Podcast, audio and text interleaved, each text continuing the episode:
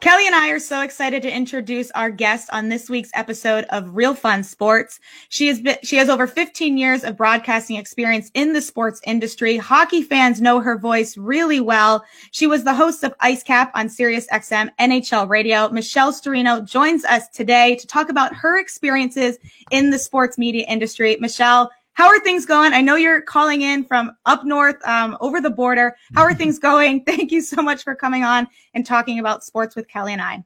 Well, thank you so much for having me first and foremost. Um, things are going pretty well, I guess, uh, in terms of, I guess you could say the pandemic and stuff. Things are kind of going like this with us here in Ontario.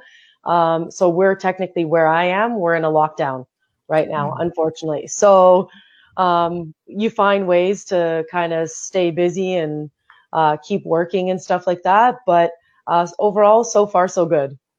So, uh, give us a little bit of your background for maybe people that aren't really familiar with your story, how you got into broadcasting, and how you kind of had a passion for hockey.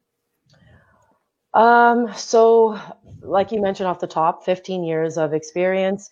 I pretty much did everything from my first foray into broadcasting was actually in hockey and it was hosting junior hockey. Uh, so I was doing junior hockey hosting for a few years for um, the Brampton Battalion then. Now they're the North Bay Battalion. Um, and then I went on and did a little bit of anchoring as well for um, a Rogers company or a Rogers television station called City News Channel. Did uh, some more anchoring and reporting, blogging, you name it. I've done pretty much everything. Radio producing. Um, I've been behind the scenes. I wrote and edited highlights. Um, what else have I done? Like I've literally have tried like everything in the industry. And so after about two and a half years at um, City News Channel, the channel unfortunately went under, and I got my opportunity with SiriusXM. So um, yeah, I was with them. Thus, finished my seventh season with them. So wow. uh, I would always like when one door would close, a window would open for me in broadcasting, and that's like, you know what? I'm one of those people who I go with I go with the flow, and I try to like seek signs from the universe and see, you know, I'm like, if this wasn't for me, then I wouldn't be getting these opportunities all the time. You know what I mean? So I'd mm-hmm. always kind of go from one opportunity to another to another. Always had work.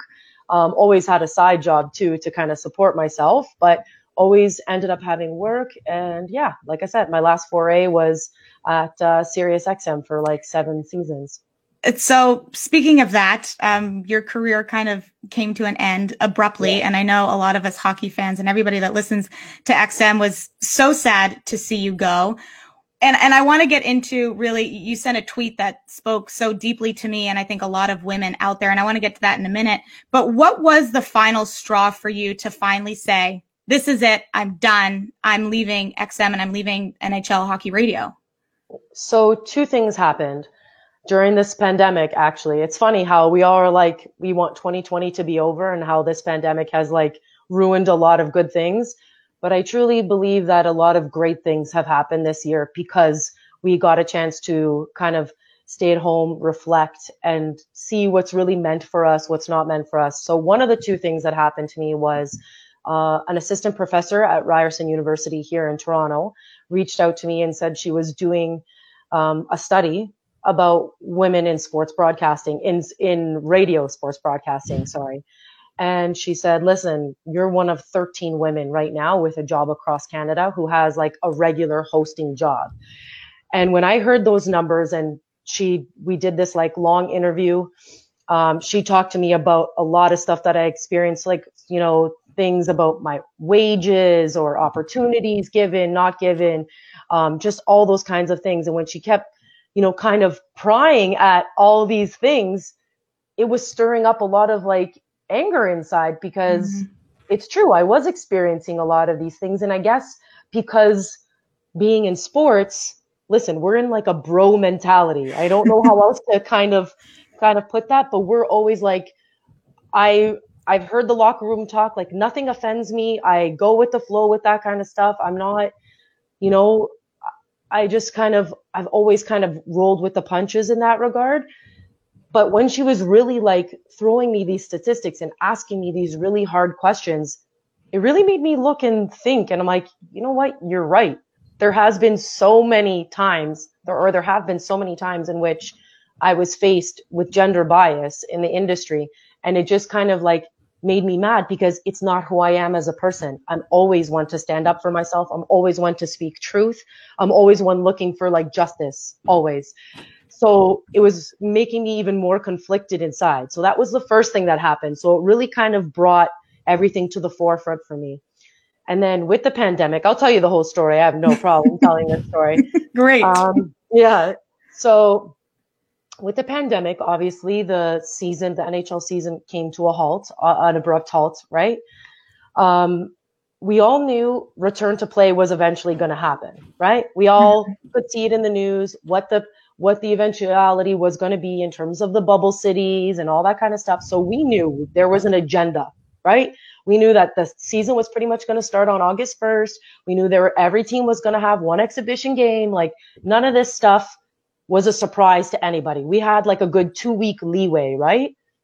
Okay, well, everybody had a good two week leeway. So I thought I was going to get informed about what was going to happen in terms of broadcasting the return to play. Mm-hmm. Well, the day, the day the season started, so the day that one, every team got their, um, got that one exhibition game, I get an email in the morning saying, Hey, you know, because we're not really allowing anybody back into the building. No one's coming back into the building. Everyone's broadcasting from home. We don't have enough equipment for you. So you won't be doing ice cap. And I was like, but we, and, and then it said, but we will still be having ice cap going on. So I'm like, okay, so there's not enough equipment for me. Well, that night on Twitter, I noticed that the person, one of the people who also hosted Ice Cap, because I wasn't the only Ice Cap host, there was right. two of us. So the other person hosting Ice Cap, who was at the station for less amount of time, he had equipment at home. So my next question was, okay, well, how do you decide who gets equipment and who doesn't? Because it's not based on time service, because if it was based on, you know, like seniority, then I would get equipment because mm-hmm. I've been mm-hmm. there longer, right?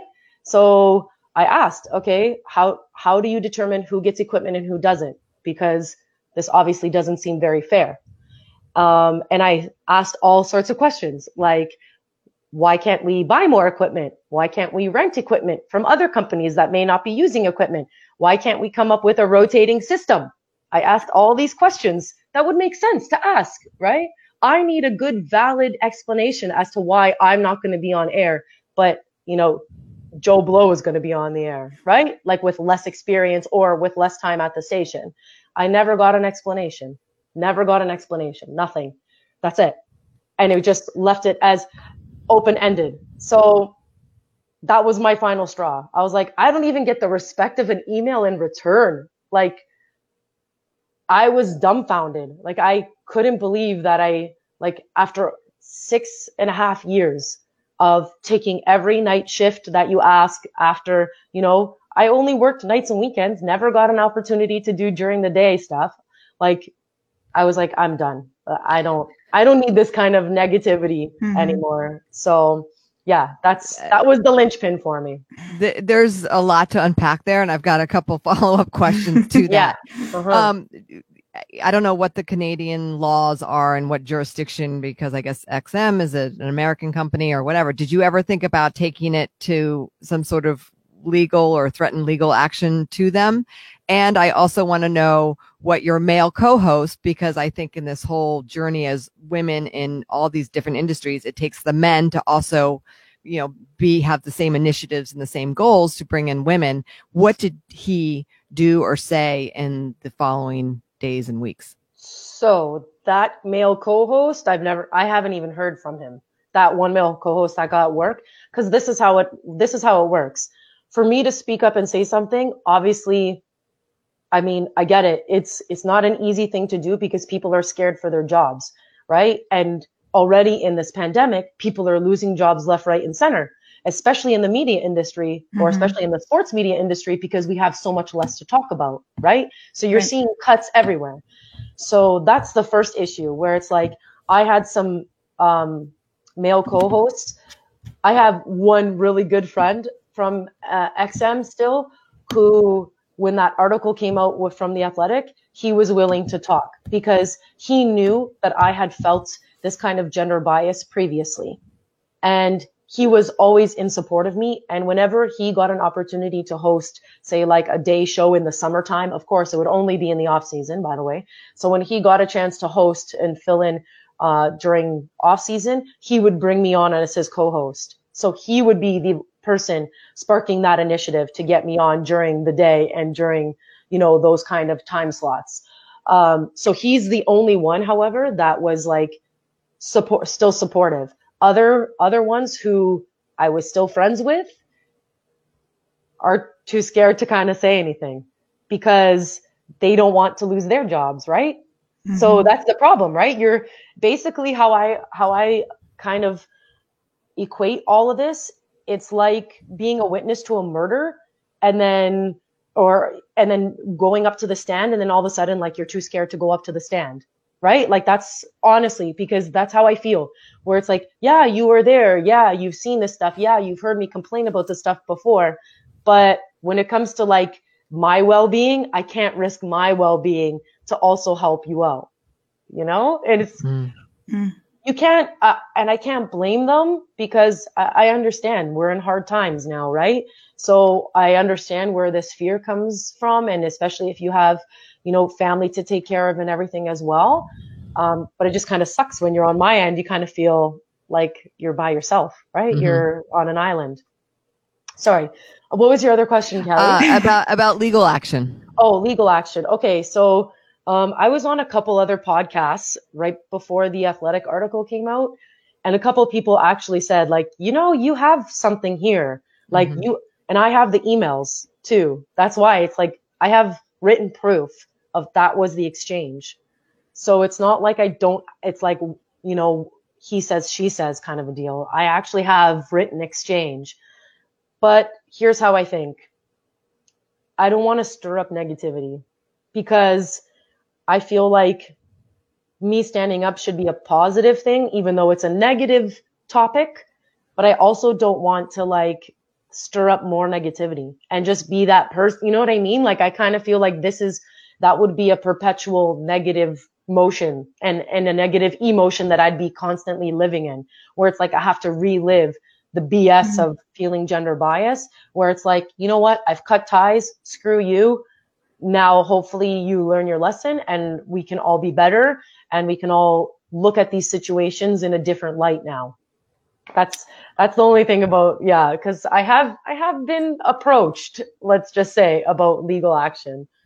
Michelle, I want to go back to this tweet that you sent basically saying that you were leaving XM. And I remember, I actually remember I was at the dinner table sitting with my parents and my brother and his fiance. And I was like, oh my gosh, this might be one of the most powerful and profound statements that I have ever seen from a woman in sports because I think it said everything that women, Kelly, I mean, I don't, want to speak for Kelly, but everything that women at some point in their career, especially in sports, have experienced. And I don't think that we, or at least myself, ever had the courage to say those things. And for anyone listening, if you haven't checked it out, I do encourage you to go check out Michelle's Twitter to read the statement because it, it was profound. And I actually think I started crying because there were so many words in there that I just, that for me in particular and other women, I don't think had the courage or strength to say.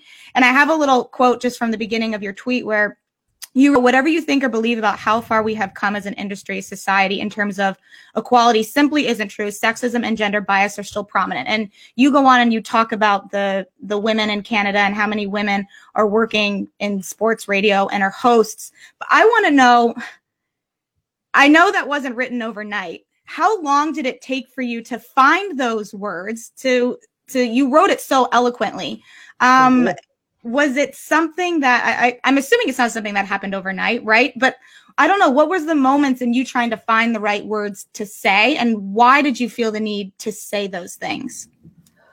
Um i wanted to say if i said a few things in there too and that the my biggest i guess my biggest hurdle that i had to overcome with writing that was more like I wanted it to be a powerful statement and I wanted it to show some anger, but I didn't want it to be like a poor me kind of a statement. You know what I'm saying? Mm-hmm. Like there is anger here because of also like I mentioned the part about, you know, women in sports, how we're really not all represented. You right. see one type of look on television and I really want that to get across because like I I don't have a problem talking about it too, but like I suffer from body dysmorphia. And I think being in like in the media, you can't help because it's like always being judged and mm-hmm. you're always right, which is like fine, yeah. you sign up for that. I totally get that. But at the same time, when you look at a woman in news and you look at a woman in sports, there's only like one type of woman that's being portrayed there, right? Like, especially here in Canada, I look and I looked at every single woman on TV in Canada in terms of sports. And it's like, it was one type of look. Yes, we've had more, um, you know, uh, I have just more representation in terms of race now on television, but it's still one type of look. You know, mm-hmm. you're not seeing, whereas men, you'll put anybody on TV and it doesn't really matter as long as he knows his stuff. Well, why is it that the women don't be, aren't regarded in the same way? So that was like my first point that I really wanted to talk about too, because like, you know, I stand at five nine without shoes on. So whenever I went into a locker room, I'd be just as big and I'm like, I'm wide, I'm muscular, whatever. I'd be just as big as like some of the players. You know what I'm saying? And like, I never felt uncomfortable, but I know other people, I could see other people kind of felt uncomfortable. Like you could feel that vibe because I didn't fit into a specific look, a box, a tiny little box, right? Mm-hmm. So for me, it was important to throw that in there too, because I feel like there's a lot of young girls who probably you know, look at social media and don't feel happy in their own skin and they don't feel like they're represented with what they see on television either, you know? So I really, that to me was an important thing to put. Um, and like I said, I just, I wanted to show the fact that I was angry, but at the same time, like I wanted people to feel empowered. Mm-hmm. Like the mm-hmm. number one thing is to understand, like, no, I, this is what I deserve. I know that I am good at my job. I know I am hardworking. I know I am beautiful. I know this. I know this. And if this employer doesn't want to see that, then you know what? You don't deserve my services anymore. And I think we should look at it in that way instead of feeling like so bad about ourselves, you know, because I feel like a lot of women in media, we like internalize all this shit. Excuse the vulgarity, but we do. We end up like internalizing it. And that was like a big part of like the end point where it's like, no, like we shouldn't have to internalize this just because one friggin' loser doesn't, you know, like is stuck in this old frame of mind, right? where it's like the the same it's the same look you the the same the same type of man is in charge and they're looking for the same thing that they looked for for the past 40 years. Well i hate to tell you but it's not it's 2020 now you know? Where people look for different things people want different things. It's not just about what you want and what you think traditionally worked right? That's like saying like think about how far we've gone in all these different sports hockey has evolved right like mm-hmm. every sport has evolved over the last 40 to 50 years. Why is it that media hasn't really evolved? You know what I'm saying? Like, yeah. yeah it, it, it, it's interesting you say that. So you're stirring up a lot of like emotions for me right now because yeah. I, I used to work in terrestrial radio, um, and we were a music station targeted towards women. Um, and next door to us in our cluster was a, an all a sports station here in DC that covers all things sports, you know, a couple guys hosting the morning show, you know, doing their thing. And I'm a big baseball fan. And I remember when, when I started working, I wanted to get access to the players and to some of the things. And we had an official partnership with, with our MLB team here, the Nats. And they kept on saying, Oh, well, we'll send over a mascot or we'll, we'll tell you about the store opening. We have some new apparel at the store or we'll, Hey, we got some new food that's coming out this season. You, can you cover that? And it was never like, and I would see my, literally in the studio next door to me have players coming in, rotating in and out. I'm like, why can't I get these players? Why? What's the big deal? Oh, well, maybe you could talk to their wife. Their wife is doing a charity event. And, and, so you're stirring up a lot for me right now, but it, it took a woman. I have a point to this. It took a woman that got into an executive level with the Nats to kind of say, Hey, this girl's a huge fan. She, this is a no brainer for us to give her whatever she wants. She's going to not go after us over anything because she loves the team. She loves sports. Let's let her have some access to stuff. So my question to you is, as we're seeing some of this movement, whether it's women um, on the field being a referee at the NFL, we've got a woman, you know, coach now in the NFL. We've got a general manager for the Marlins and, and, and the MLB. That wave I would hope, and I want to hear your opinion, would pull the media to the other side because those women will start demanding that. What yeah. What are your thoughts on that? I, that's that's what I'm thinking too. I'm hoping because at the end of the day, it's like it's the same people who are in charge of you know media. It's like this. So, like you said, uh, maybe that will be the linchpin where it's like it'll take a woman's kind of like openness to to be like, listen, why not try this? But at the same time, hopefully we could see women in charge like in media too. Like we're not really seeing the women in charge in media. We're still seeing the same old, same old, right? So um, the hope is there, but whether or not it's actually gonna be trickled down is still like I, I, I don't know. I'm just like I feel like it's gonna take a long time for for us to see this change. Unfortunately, I think it's taken this long to see women in charge in terms of you know the general managers and uh, seeing coaching and stuff. But maybe the snowball effect will happen and it will happen fast. But I still kind of feel like I don't know. It's it's slow. It's slow progress. I'm like I don't know. I I I hope it's it's faster. I hope everyone's been kind of like shaken up by all this.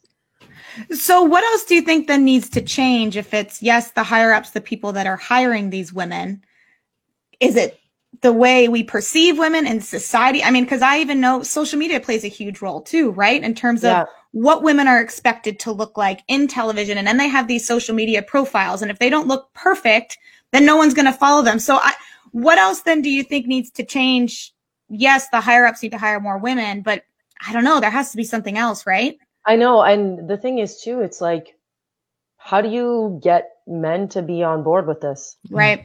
Like, that's really what it is. We need everybody to be on board, right? Like, it just can't be women fighting for women all the time, right? Because it's like, it's our perspective. We're just gonna, right? It's got to be like everyone fighting towards the same thing. And it's got to get to the point where how do you not make men threatened?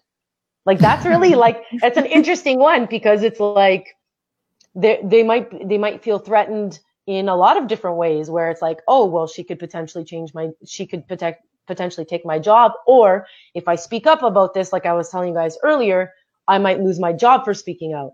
So like how do we make this a safe environment? Like that's mm-hmm. I think part of it. Like how do we make this all safe so that you you can have the courage to to say something like like I, to be honest, I don't even know what's happened even like at my old place, at my old place of work. Like have, I don't know, like nothing. I, I don't even think, I think he probably still, my boss probably still has his job.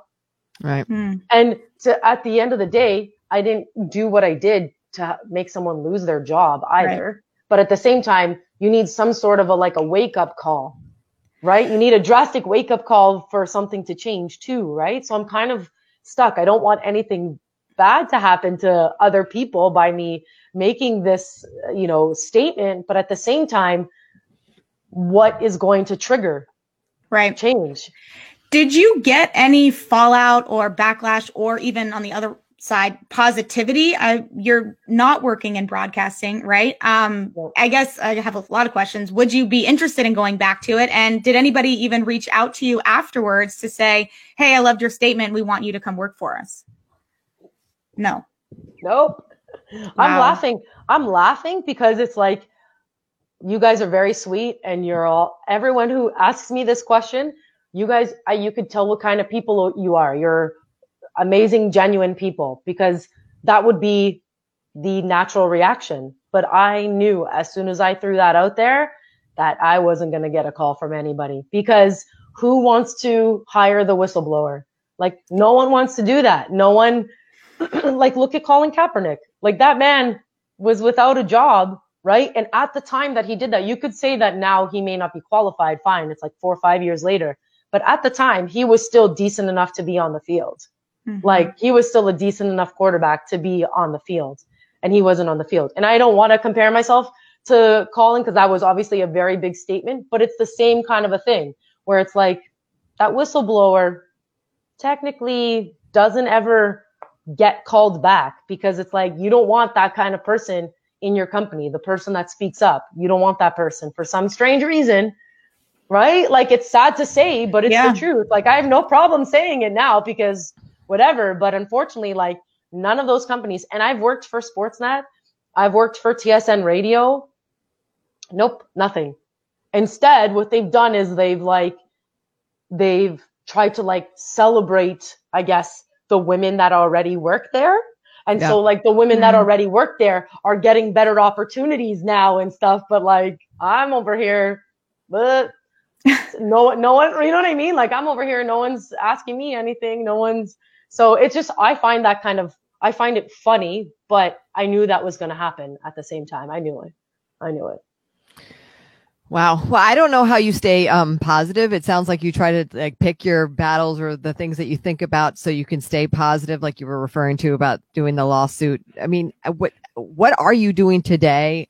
Do you focus on this as part of your day? Like, how do you move forward? How do you focus on kind of the next stage of your career? Um, so right now, I uh, I teach uh, martial arts and self defense. So I'm actually pretty busy. I have a lot of clients. Um, so it's like I'm a, I'm technically a personal trainer, I guess you could say in that regard, but most of the stuff that I do in training are martial arts. And as mentioned, like I do self defense workshops and stuff like that because I'm really, really into female empowerment and I really mm-hmm. want women to feel safe. Like that's a really big one for me. And I, to me, I think of things like what's happening through COVID. So for instance, like this is north of the border. Um, and I w- I don't know any of the stats south of the border, but when I hear things like, so we have an assaulted women's helpline here in Canada. Now, the average per year of women that call in is 50,000 women a year call to this assaulted women's helpline to get help with in terms of resources, places that they could go, perhaps shelters, stuff like that, because they do not feel safe in their own homes this year between the uh, months of March to September. So during that crazy time of lockdown here in Canada for COVID, there were 55,000 phone calls in that six month period. So people are suffering, like women are suffering and women like have feel like they have no way out. They feel disempowered. They feel, they don't feel safe. And like for me, that's a really, really, really big thing for me. So I, have been focusing on stuff like that. So um, I'm doing a self-defense seminar over Zoom this weekend. I don't even know how that's going to go, but I'm, you know, I'm hopefully doing, I want to continue doing stuff like that because this stuff really hits home for me and I really want to help. I want to help women, you know, like yeah. I feel like we've been voiceless for a long time. We've, you know, we just, there's still so many women. We're in, this is 2020. Like, you know what I mean? Like to me, I I still can't believe shit like this happens. It friggin' bothers the hell out of me. Like, because I grew up very lucky. I grew up in a, you know, a household, a loving household where I got to experience a lot of things, like uh, a lot of very positive things being in the sports world, you know, had two, you know, very good parents that always supported me and took me places like, and not everybody has that. And, and not everybody is you know lucky enough to experience that. And it affects them when they get older and then they maybe get into either relationships or situations that are unsafe. So that's why it's like to me i really want to help people um, realize their worth. Like that's such a big thing to me like having someone realize like how valuable they are and just living that and when you live that, it's different. You're, you speak differently, you act differently, you, you engage differently with people. So yeah, sorry. So I'm doing all that. I got, went on a little bit of a tangent there, but that really like is such a big thing for me, which is why I had to do the statement too, because here I was living a lie, Courtney, you know, yeah. I felt like I was living a lie. Like I'm, I'm, I keep wanting to give an example to like the kids that I coach and the people I train. I keep giving this example of empowerment and here I am being disempowered in a situation that is complete bullshit. And it's like, no, I, I, I couldn't live a lie. And that's why I had to do what I did, regardless of the cost, because for it, the cost, the most important cost is my benefit, is my right. mental health, is my, how I want to live my life. Right. And how I want to, uh, this is, this is me hopefully helping other people. Right. So anyways, but yeah, that's, that's why all that kind of stuff, like I did what I did. I was, I felt yeah. like I was being such a hypocrite, you know? Well, you certainly are a motivation and inspiration. Um, add motivational speaker to your list. Of- Thank you. um, love, honestly, like that's one thing that I'm really trying to get into too. You've obviously, obviously, it's kind of ruined, like COVID's kind of ruined a lot right. of things like that. Um, but I would love to do this kind of stuff because, man, women are powerful, yeah. and I kind of feel like we've been told from a very small age that we're not you know, like, no, don't like, it's opposite. It's totally right. opposite. well, Michelle, we thank you so much for sharing your story. Um, and I hope that other women out there can take some inspiration from what you've said and your words. I know Kelly said it's a lot to unpack. Um, I know. we're going to have to dissect this one um, for a little bit too and let the words sink in. But we thank you so much for for joining us and talking and being so very candid about women, women in sports, things that need to change, and your experiences. We really appreciate you um, sharing your story with us, and we hope that your story can be an inspiration to other women out there.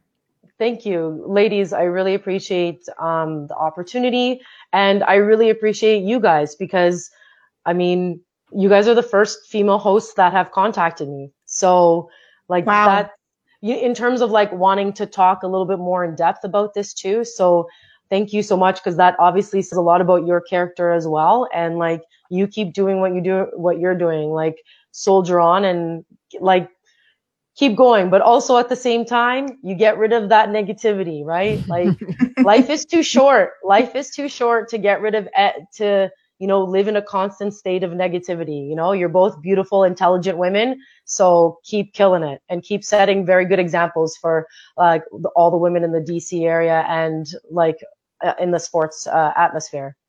Well, if you want to come on and tell Kelly us that, t- tell, tell Kelly and I that every day, if you want to pump up yeah. our tires.